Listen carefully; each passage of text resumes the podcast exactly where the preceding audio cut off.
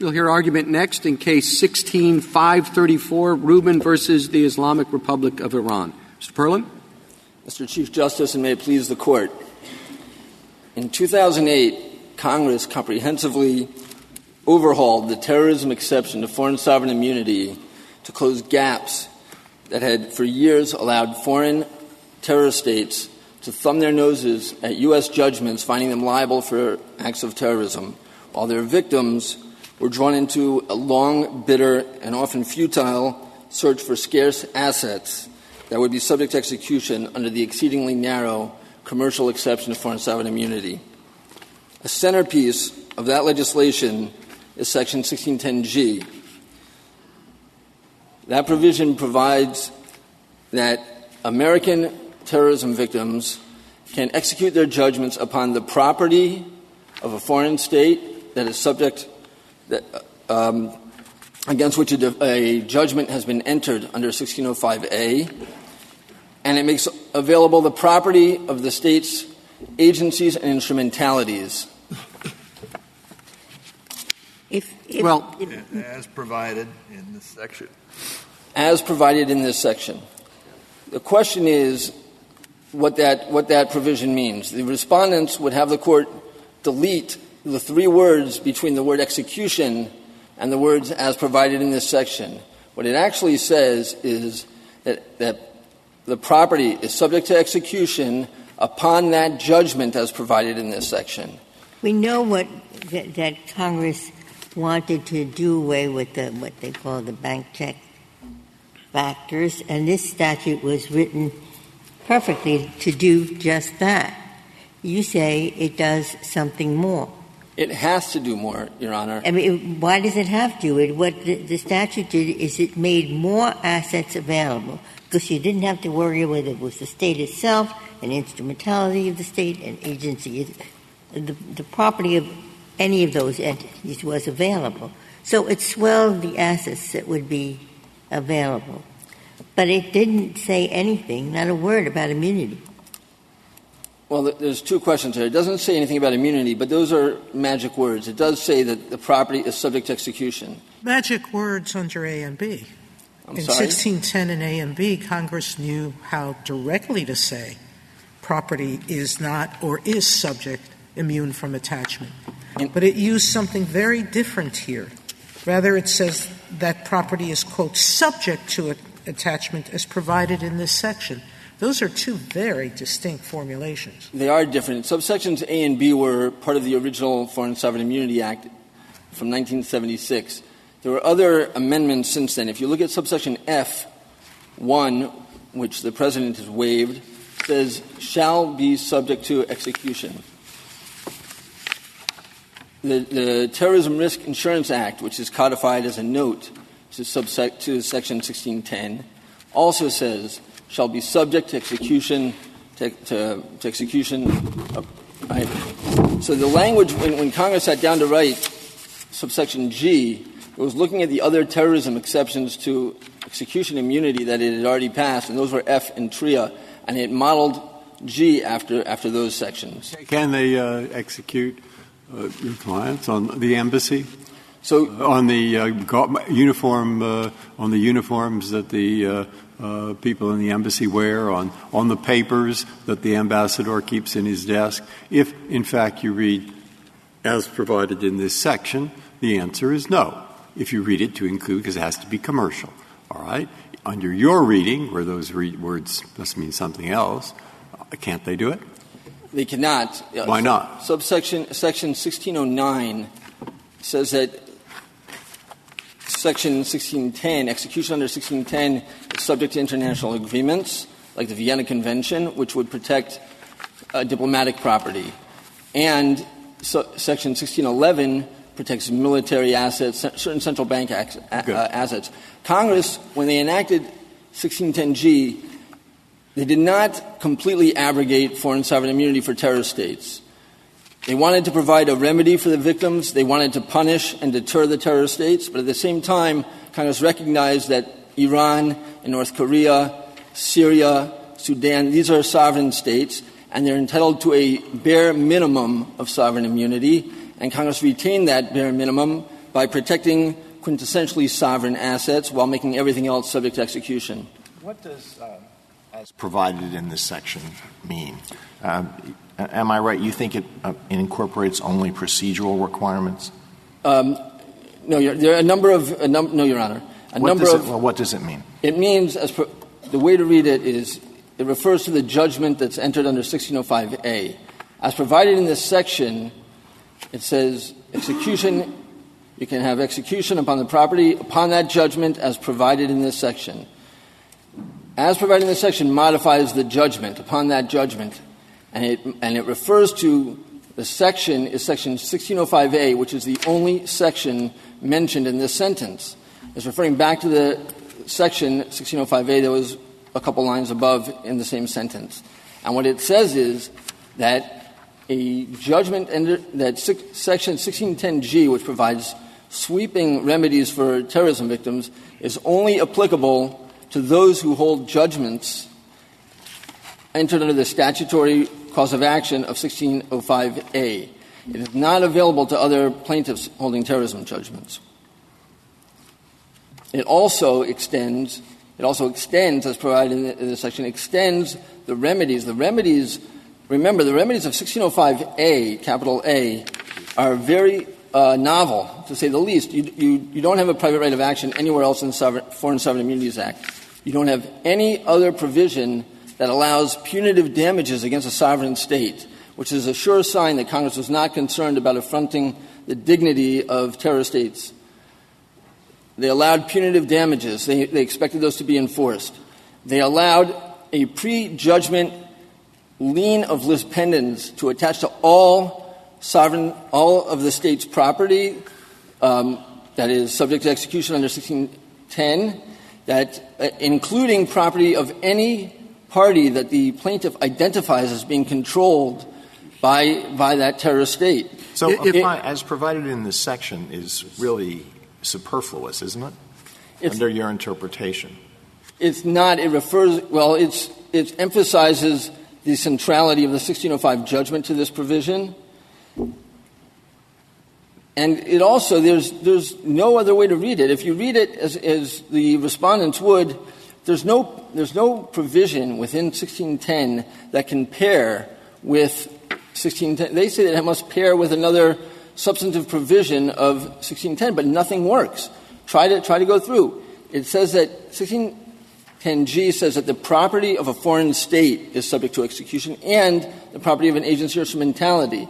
Now, if this were only a veil-piercing mechanism, as the respondents claim, there's no reason to mention the property of the foreign state. You don't need to pierce the veil to reach the property of the of the judgment debtor, terror state.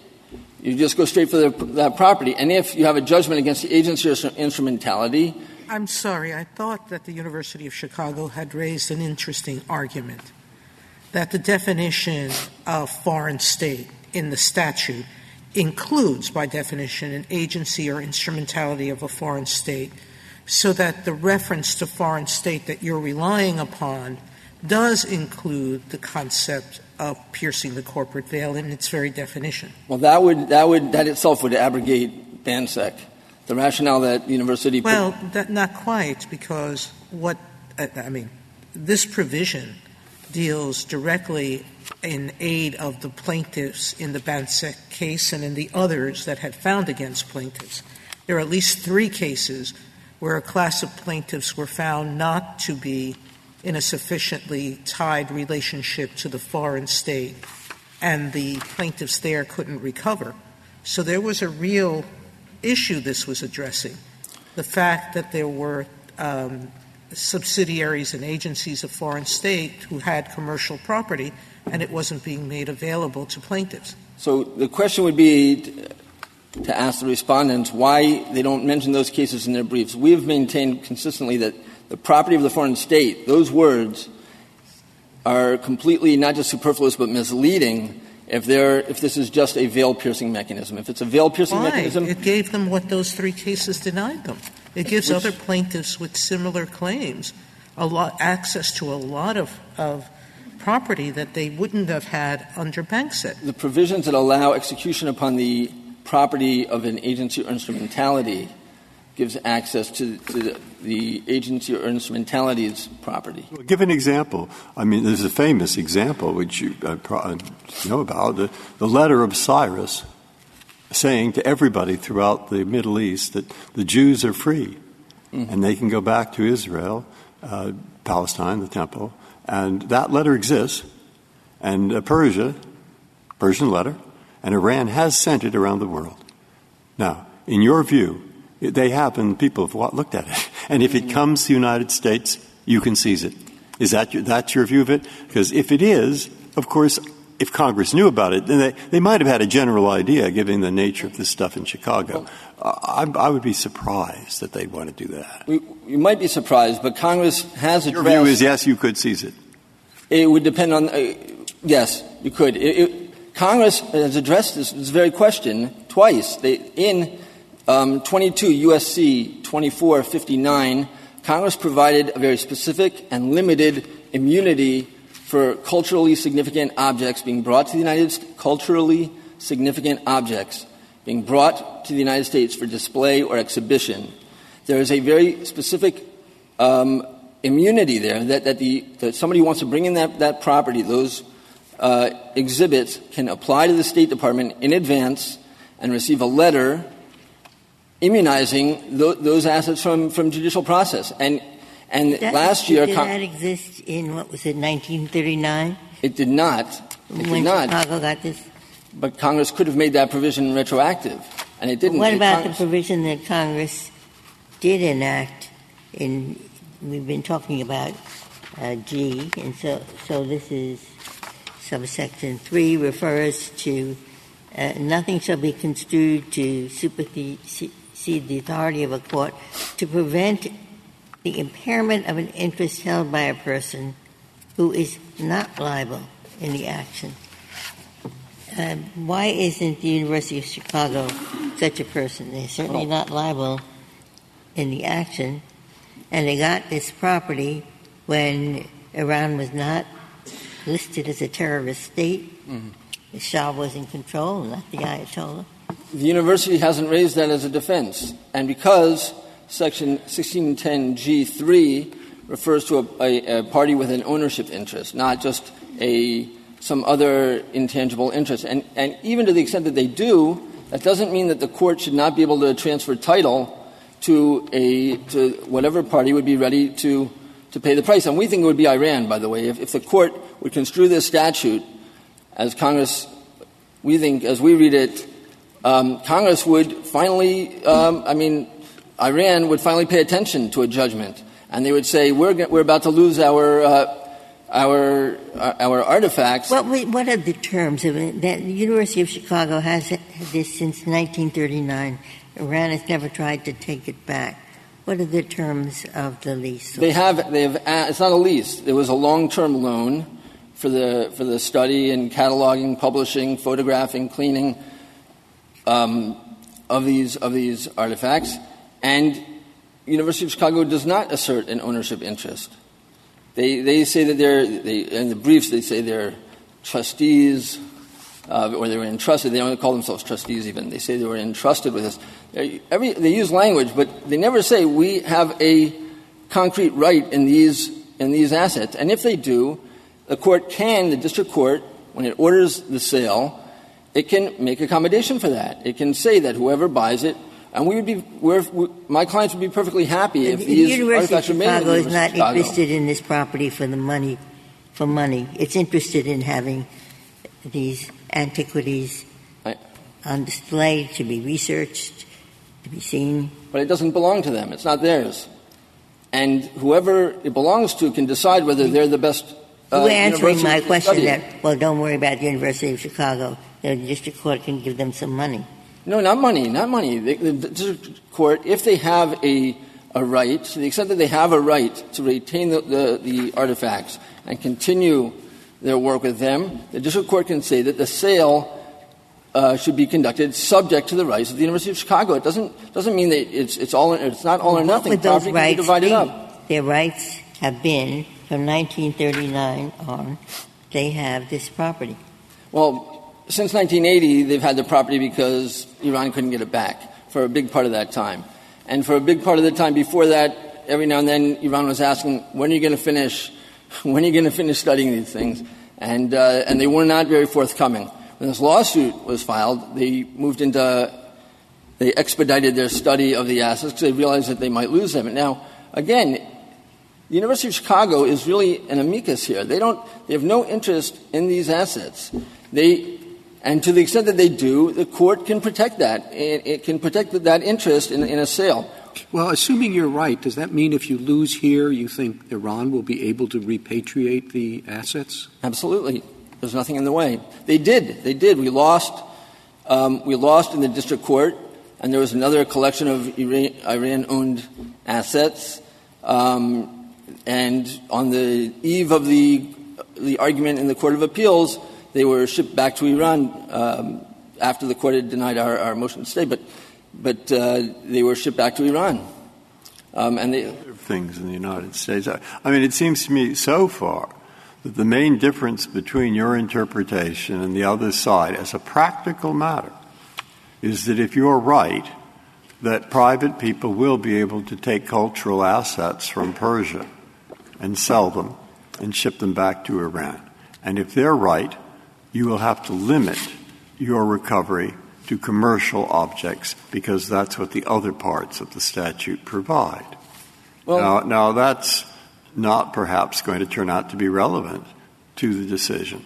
I grant you that. Uh, but I, I, I, something I'm, I'm like to have in my mind. Okay. The, the distinction under the Foreign Sovereign Immunity, let's put it this way. They want to cabin us into Section sixteen ten A seven. Which is the commercial use exception for property owned by the state. That provision, as the Seventh Circuit held, requires not just use for a commercial activity, but it has to be used by the foreign state. And a number of courts of appeal have held, as did the Seventh Circuit, and this court did not accept review of this issue, that, that it has to be, that the use must be by the foreign state itself, even though that's not in the, those words are not in the statute. But a number of courts of appeal have looked at financial assets. Let's take the, you know, proceeds of a, of a commercial transaction between a, a state and private parties. There are proceeds that are held in an account that are intended for the foreign state. And the courts have said that's not commercial use property. Why? Not because it, it's the proceeds of a commercial transaction, but because th- those proceeds be- have not yet been used by the foreign state for commercial activity. They're just sitting in an account passively waiting to be used, but they haven't been used yet. And the state could say, we're going to put it in our general that account just seems like in the Treasury. Congress has to address. Well, Congress, and those courts may well be wrong. I don't know. What I'm saying is, is the practical difference between our construction and the respondent's construction is not antiquities. It's all of these cases dealing with, with passive bank accounts. There's another case in California where there was a judgment obtained by the Ministry of Defense of Iran against a defense contractor, and the court said the money paid by, by the Ministry of Defense, that's not commercial use property because it hasn't been used by Iran.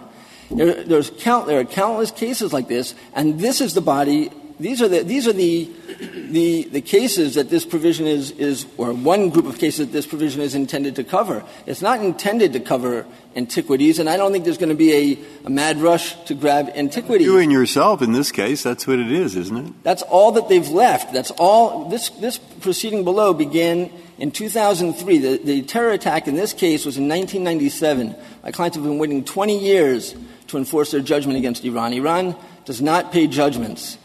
You know, you know, it's not Argentina that can't afford to pay the judgment. They just don't. And they don't, they don't care what the American courts say. And Congress finally said enough is enough. And, and they said there's punitive damages, and we're going to waive res judicata, we're going to waive collateral estoppel, we're going to waive statutes of limitations. You can go back and convert your old judgments into a new sixteen oh five A judgment and use, and use that tool under sixteen ten G, under our provision, to enforce it. Congress said enough is enough. We want these judgments enforced. And it's not about antiquities. That's, that's That's what the respondents are writing about. But they will not tell you what the, what the property of a foreign state applies to. Is the United anything, States doesn't. Is, is there anything in the legislative record that shows that Congress was intending to do anything other than dispense with the bank check? Absolutely. Yes? Yes. It says that it applies, that the provision will apply to any property in which the foreign state has a beneficial ownership. That any property in which the foreign state has a beneficial ownership is subject to execution of that judgment. It says the, the, um, the, spon- the Senate sponsors said that it is intended to remove many of the barriers to execution of a judgment, and according to the respondents, it only addresses one of those barriers. It says that the, the right to the, to the property is subject to a simple ownership test. A simple ownership test. When you start piercing veils and layers of veils, that is not a simple ownership test. That might have been intended to be included in, in the – but that's not what was being addressed. And finally, what the, what the statute does say, the legislative history, the House report, says that although this subjects to execution any property in which the state has a beneficial interest, it does not extend to diplomatic property. So once Congress is excluding specifically that narrow class of quintessentially sovereign property, diplomatic property, you know that it's extending to, it covers everything else. There's no reason if it didn't cover commercial use property or non sorry non-commercial use property. There's no reason to specifically mention diplomatic property because obviously that's going to be included in non-commercial. This applies to everything, everything except diplomatic, military, and certain central bank assets. The idea that, that Congress would be concerned with affronting the dignity of a state sponsor of terrorism and would extend protection to their non-commercial assets for that reason, to, to avoid an affront to their dignity, is just preposterous. Do you have any other section that uh, dispenses with uh, sovereign immunity that doesn't mention, doesn't say anything Um, that refers to immunity? Well, I, I mentioned Section sixteen ten F one. It says that the property shall be subject to execution. And the TRIA, the Terrorism Risk Insurance Act, which is a note. I don't think I included it as an oversight in, in the statutory appendix, but it's it's codified as a note to Section sixteen ten. And that, that provision, these are the three terrorism provision, execution immunity provisions of the Foreign Sovereign Immunity Act, and not one of them uses the word immunity. It says that we're abrogating immunity here or limiting immunity. Because, again, it's not abrogating it wholesale. It's maintaining a, a, a skeletal remain of sovereign immunity because it, in recognition of the fact that these states are sovereign. In your brief, you offered several other interpretations of the phrase as provided in this section, interpretations that are different from the one you provided this morning. Are you uh, disavowing those now? I think that the best construction is that it refers to the judgment entered under sixteen oh five A. I think that those are alternative constructions that are viable and certainly more viable than the Seventh Circuit's. Again, if you sit down and try to think of cases where at, where the property of a foreign state will have applicability ap- applicability under sixteen ten G, where it wouldn't, where this property wouldn't be subject to execution under sixteen ten A seven. Right, according to the, the respondent's construction, you won't find it. You will not come up with a case, or you're going to have to work very, very hard. And the, the, there's no reason Congress would have included — if this were only meant to pierce a veil, Congress would have said, subject to subsection three or paragraph three, the property of an agency or instrumentality of a foreign state against which a judgment has been entered under sixteen oh five A is subject to execution, to attachment execution. It did not need to mention the property of the foreign state. Iran and the government both talk about how it had to mention the foreign state. Well, it's true. It had to mention the foreign state because the judgment was entered against the foreign state. But it does not need to single out the property of the foreign state if all this were was a veil-piercing mechanism.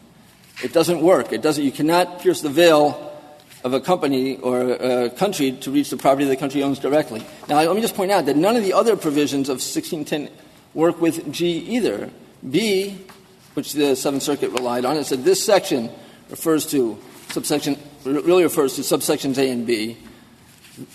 Subsection B applies only where there's a judgment entered against the agency or instrumentality. If you have, again, if you have a judgment against the agency or instrumentality, you don't need a veil-piercing mechanism to reach it because you go after, you go after its property directly. C is, is specifically mentions A and B only, that is, a, an execution referenced under A and B. It doesn't mention G, and Congress could have amended it to include executions under G. D is for prejudgment attachment, where there's an express waiver of immunity. None of these provisions work. I'm going to, I'd like to reserve the rest of my time for rebuttal, but if you, if you sit down and try to, it, they don't work. It just doesn't, there's no way to read it according to the Seventh Circuit and, and apply it. Thank you, counsel.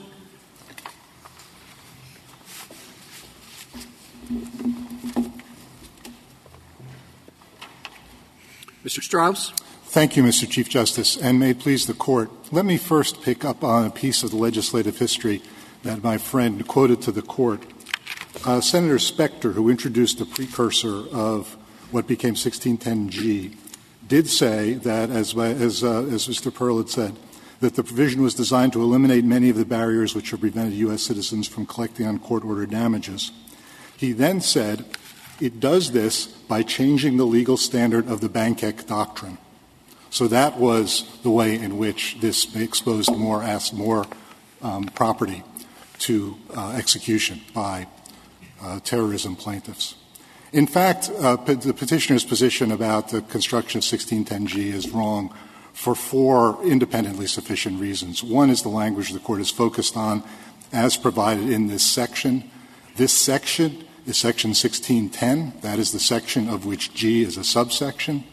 So the phrase, as provided in this section, means the petitioners have to satisfy the provisions of Section sixteen ten, which means that only property used for commercial activity in the United States can be seized. And petitioners, I think, have just not come up with a plausible alternative account of what as provided in this section means. But there's a second reason, and it has to do with the difference between subsection G and the provisions of subsection sixteen ten that really do abrogate sovereign immunity. The Foreign Sovereign Immunities Act says in Section sixteen oh nine that the property of foreign states in the U S shall be immune from attachment except as provided in sixteen ten. Then the subsections of sixteen ten say in terms, one after another, that certain property shall not be immune. Subsection A says that, as does B, as does D, as does E. Subsection G contains no such language. The relevant part of subsection G does not refer to immunity at all. And there's a reason for that. The reason is that G is about Bancec, and the Bancec doctrine is not an immunity doctrine. The Court was very explicit about that in the decision, in the Bancec decision itself. Well, you do think, agree with him, don't you, that the property of a foreign state in, in G one uh, uh, Is, is a strong indication, at least, that it is not limited to overturning the Bancec uh, decision? No, I, I don't agree with that, Mister Chief Justice. I think what's going on there is Congress wanted to make it very clear that Bancec was no longer no longer going to be a barrier in these cases. And so it said property of the state, property of agencies, property of instrumentalities, property of separate juridical entities, interests in separate juridical entities. All of these things are in the same basket, and all of them are subject to attachment and execution. I think that's why you have that, that language in um, in G one. It's well, not Bancec wasn't about property of a foreign state. It was about the agencies, instrumentalities, et cetera. It, it's, it is, that is, it's right that Bancec was not about the property of a state itself. Um, but the way the section is written, property of a state, including property that is in a separate juridical entity or is an interest held directly or indirectly in a separate juridical entity, what you see in the legislative history is a lot of concern that state judgment debtors would be arranging their assets in ways that would distance themselves from ownership. Is, is it the case there on that particular point? I, I was trying to work out that. Does Bancec ever apply? Could it apply to funds or yeah, funds of the foreign state itself? Would it, is there anything that suggests it applies where the, where the foreign state deposits some money in a bank? And then they argue, we, that isn't our money. Th- that's the bank's money. And we're just the beneficial owner of that money. And Bancec might have said, yes, that's right. It's not their money. It's an agency. It's an agent's money. I'll, I'll say two things to that, Justice, that Justice Breyer. I think ban- the Bancec criteria are not very clear. The Court deliberately left the criteria vague. And I think Congress was concerned about that situation. And I think that's why you see this language in uh, G one that really tries to be comprehensive and cover every base. But what I think you don't get out of G one is anything about immunity, because it even applies to separate juridical entities. Well, it doesn't no want to cover everything in every case. It's titled property in certain actions. And I think the argument on the other side is that the certain actions are, you know, the ones uh, um, in, in uh, don't include the ones uh, governing the property of the foreign state. Well, I think the certain actions, Mister Chief Justice, are actions to execute judgments under sixteen oh five A. This is a special um, provision to make it easier for terrorism plaintiffs to get assets. It doesn't apply to ordinary judgment plaintiffs. And I think that's the that's the property it's referring to. This is really was intended to make it much easier for plaintiffs who have terrorism-based judgments to get their hands on assets, but only those uh, plaintiffs. And I think those are the actions, and that's why a judgment entered under sixteen oh five A. But that doesn't mean that the rest of the section does not apply. In fact, it says the rest of the section does apply upon um, uh, as as provided in this in this uh, section. Mister Strauss, I think you were cut off on three independent reasons. So you went, you went through one and two. What were three and four? Two was the the, the repetition one we've been of just talking about. Not the repetition of um, uh, shall not be immune. The third um, is, is this: uh, the petitioner's position really would nullify a decision Congress made at the very same time it enacted sixteen ten G in two thousand eight. This is we go through this on page twenty-five and twenty-six of our brief. This the statute that added subsection G also created sixteen oh five, the cause of action that uh, the remedy that petitioners invoke. That statute then amended the F S I A to say that parties like petitioners who are seeking to execute a sixteen oh five A judgment must show that the property they want to seize is used for commercial activity in the United States. That same statute said that. It said that by inserting sixteen oh five A into subsection A, which is a subsection that requires commercial activity. So Congress did that. It created sixteen oh five, sixteen oh five capital A. It said if you have a ju- if you are trying to execute a sixteen oh five capital A judgment, um, uh, here is how you do it. Section you go to section subsection A. Subsection A seven says you can execute a sixteen oh five A judgment provided you can show that the property is used for commercial activity in the United States. That's what that statute does. Then the next provision, or a few lines later in the statute, really it's not even the next provision, sets up, uh, enacts uh, subsection G. So as petitioners would, would have it, Congress created this remedy, um, provided that if you want to execute a judgment based on this remedy, you go to subsection A and you show that the property you're seizing is used for commercial purpose. commercial activity in the United States. And then immediately Congress said, oh, never mind, you don't have to show commercial activity. That's petitioner's story. That's petitioner's account of the significance of sixteen ten G.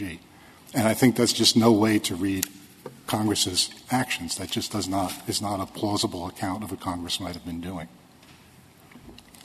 And there's really a fourth reason as well, and it has to do with how central the commercial activity limit is to the F S I A and to foreign sovereign immunity uh, generally.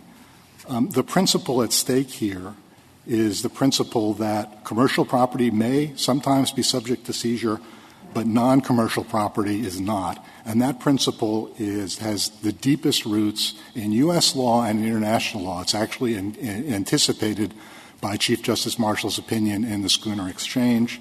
It was the foundation of the Tate letter, which led to the reorganization of foreign sovereign immunity doctrines. That distinction between commercial and non-commercial property is stated explicitly in the F S I A itself in Section sixteen oh two. It's central to the U N Convention on Immunities of States. It was the holding of a recent decision of the International Court of Justice, which barred the seizure of, as it happens, a cultural center. The I C J barred the seizure of a cultural center because the cultural center is non-commercial, and that case actually involved the victims of Nazi crimes. So this is an extremely deeply rooted principle. Now, that's not to say Congress could not abrogate it. Of course, Congress could. But the Court said just last term in Helmerich, the case involving the Venezuelan seizure of oil rings, that the Court is not going to assume that Congress has made a, quote, in the Court's words, radical departure from central principles like that one, unless Congress has made its determination very clear. And here what's really very clear is the opposite, that Congress did not intend to override sovereign immunity in Section sixteen ten G. If the Court has no further questions. Thank you, Counsel. Thank you very much.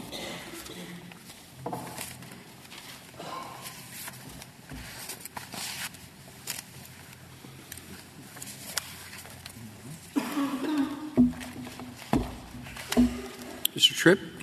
Uh, Mister Chief Justice, and may it please the Court, uh, these ancient Persian artifacts are immune from execution under sixteen oh nine, and nothing in sixteen ten G lifts that immunity. And if I could just make three quick points about why that's right. Uh, the first is most of the question has already been focused on today, is it just can't be squared with the statutory text. The statute says that the property of these different entities is subject to execution, quote, as provided in this section. Uh, but the way petitioners read it, uh, it would work exactly the same way if it said the exact opposite, if it said that the property was subject to execution regardless of what is provided in this section, uh, and that just can't be right. And, and so second, I think another thing that really drives home that they're misreading this law is that the way they read it, it gives with one hand what it takes away with another. So as my brother was explaining, Congress added G at the same time it added A seven. And what A seven says is that these very same people, victims of terrorism with judgments under sixteen oh five, capital A, it says that they can execute against the property of a foreign state, but only if it's used in commercial activity. But the way they read G, those people can defeat that limitation just by invoking a different subsection of the same statute. They can get commercial, non-commercial property, uh, whatever. And that's just not a sensible way don't to draft they, a statute. Don't they explain um, A seven as being present to permit state law claims based on the same actions as the federal action? So uh, that would render A seven. So uh, we don't think that's right, and we also just don't think it really helps them. I know you're saying it, but explain to yeah. me why. Yes, so the, the reason it's not right, we explained this at uh, pages twenty-four and twenty-five of our brief. It has to do with the language of sixteen oh five big A itself. This is on twelve A of our gray brief, if you want to see it. And what sixteen oh five big A says is, quote, the court shall hear a claim under this section if, and then the prerequisites to jurisdiction are satisfied. So we think any time a court gets jurisdiction and enters a judgment, it's a judgment under sixteen oh five big A, regardless of what cause of action uh, they happen to invoke. I also think this doesn't really move the dial for them much because in practice, in the mine run application of sixteen oh five big A, when somebody gets jurisdiction, they're also going to use the cause of action. As petitioners were, dri- were describing, it's very powerful. It's directly on point, punitive damages, vicarious liability. And so it'd still be true that in the mine run application of G, they would be reading the law to give with one hand what it takes away with the other. Uh, and then the last thing I'd just like to mention here is about the United States' competing interest in this case. I mean, obviously, we have a very strong interest in combating state-sponsored terrorism, but we also have concerns in these cases about uh, the recipro- reciprocal treatment of our own property abroad. And I think particularly in light of those concerns, which are quite weighty, if Congress was really going to take the step of allowing execution against property of like cultural and historic significance to another country and its people, that would be a big deal, and it would not be the kind of thing that you expect to see buried in a conforming amendment uh, without remark. Well, how about the cases, the other cases he was talking about, the ones with proceeds in the bank from a commercial activity, et cetera? Um, his reading would take care of those pr- rulings, wouldn't they? I, I, so uh, I, I think one thing about uh, the way we read the statute, too, I think it does help to some extent with, with the breadth of the use in co- commercial activity, uh, is that the way we read G, once you, if you have a judgment against the foreign state, you can pierce the veil down through to the agency or instrumentality, and then you can go after the agency or instrumentality's property under B three. And B three does not require that the the property be used in commercial activity. It's enough that the instrumentality is engaged in commercial activity. So you think those other courts were wrong? No, those other – I believe the other decisions that he was talking about were interpreted in A seven, not B three.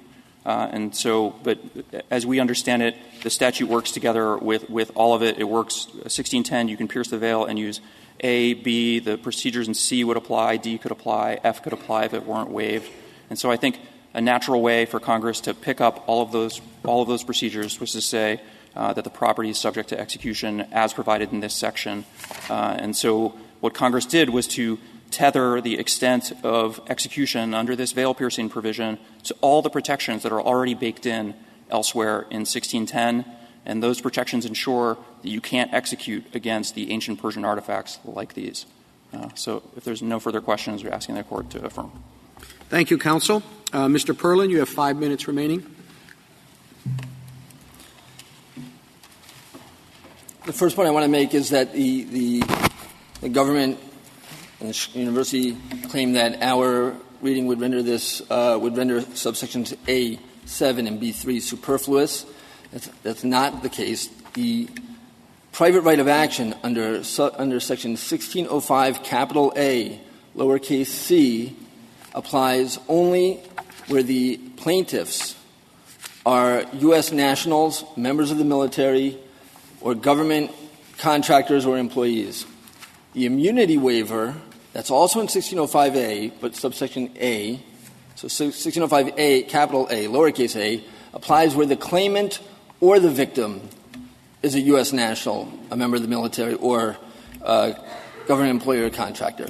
It's a, it applies to a broad, it, the immunity waiver reaches a broader class of plaintiffs. The remedy provided under sixteen ten G is limited to those who hold judgments under sixteen oh five A, and this judgment that's available under sixteen oh five A is a is the statutory judgment. The provisions of sixteen ten A seven and B three apply where the judgment relates to a claim for which the foreign state is not immune under sixteen oh five A, which is explicitly referring to the immunity exception, and it's explicitly referring to the broader class of plaintiffs. So we don't think that there, that there's There is some overlap, but that does, that does not render A and B superfluous. Second of all, B, as Iran argues, and they argued below in, in the Bennett case, um, which is uh, case sixteen dash three thirty-four, I believe, um, there there was a case where Visa had collected money for uh, Bank Melli, a bank, an Iranian bank, and was holding it because it, because of the sanctions. It could not return that, could not pay that money out. Terrorism victims came and said, we want to we want to enforce a judgment against that money that Visa collected on behalf of Bank Melli. And Visa filed an, uh, an interpleader action. Iran defended, and they said, you can't, you cannot enforce your judgment under sixteen ten B three because that applies only where the judgment is entered against the instrument, the, the agency or instrumentality. And Bank Melli, um, there's no judgment here. That's what, Iran, that's what Iran's argument was. The, and... Right? Iran continues to maintain that, that it won't apply to B three, and I think that that's, I mean, that's, you would have to say that you would have to read out of B three the limitation that you need a judgment against the agency or instrumentality for it to apply to B three. Again, there's there's no way to read this through according to their construction, to read it through and apply it.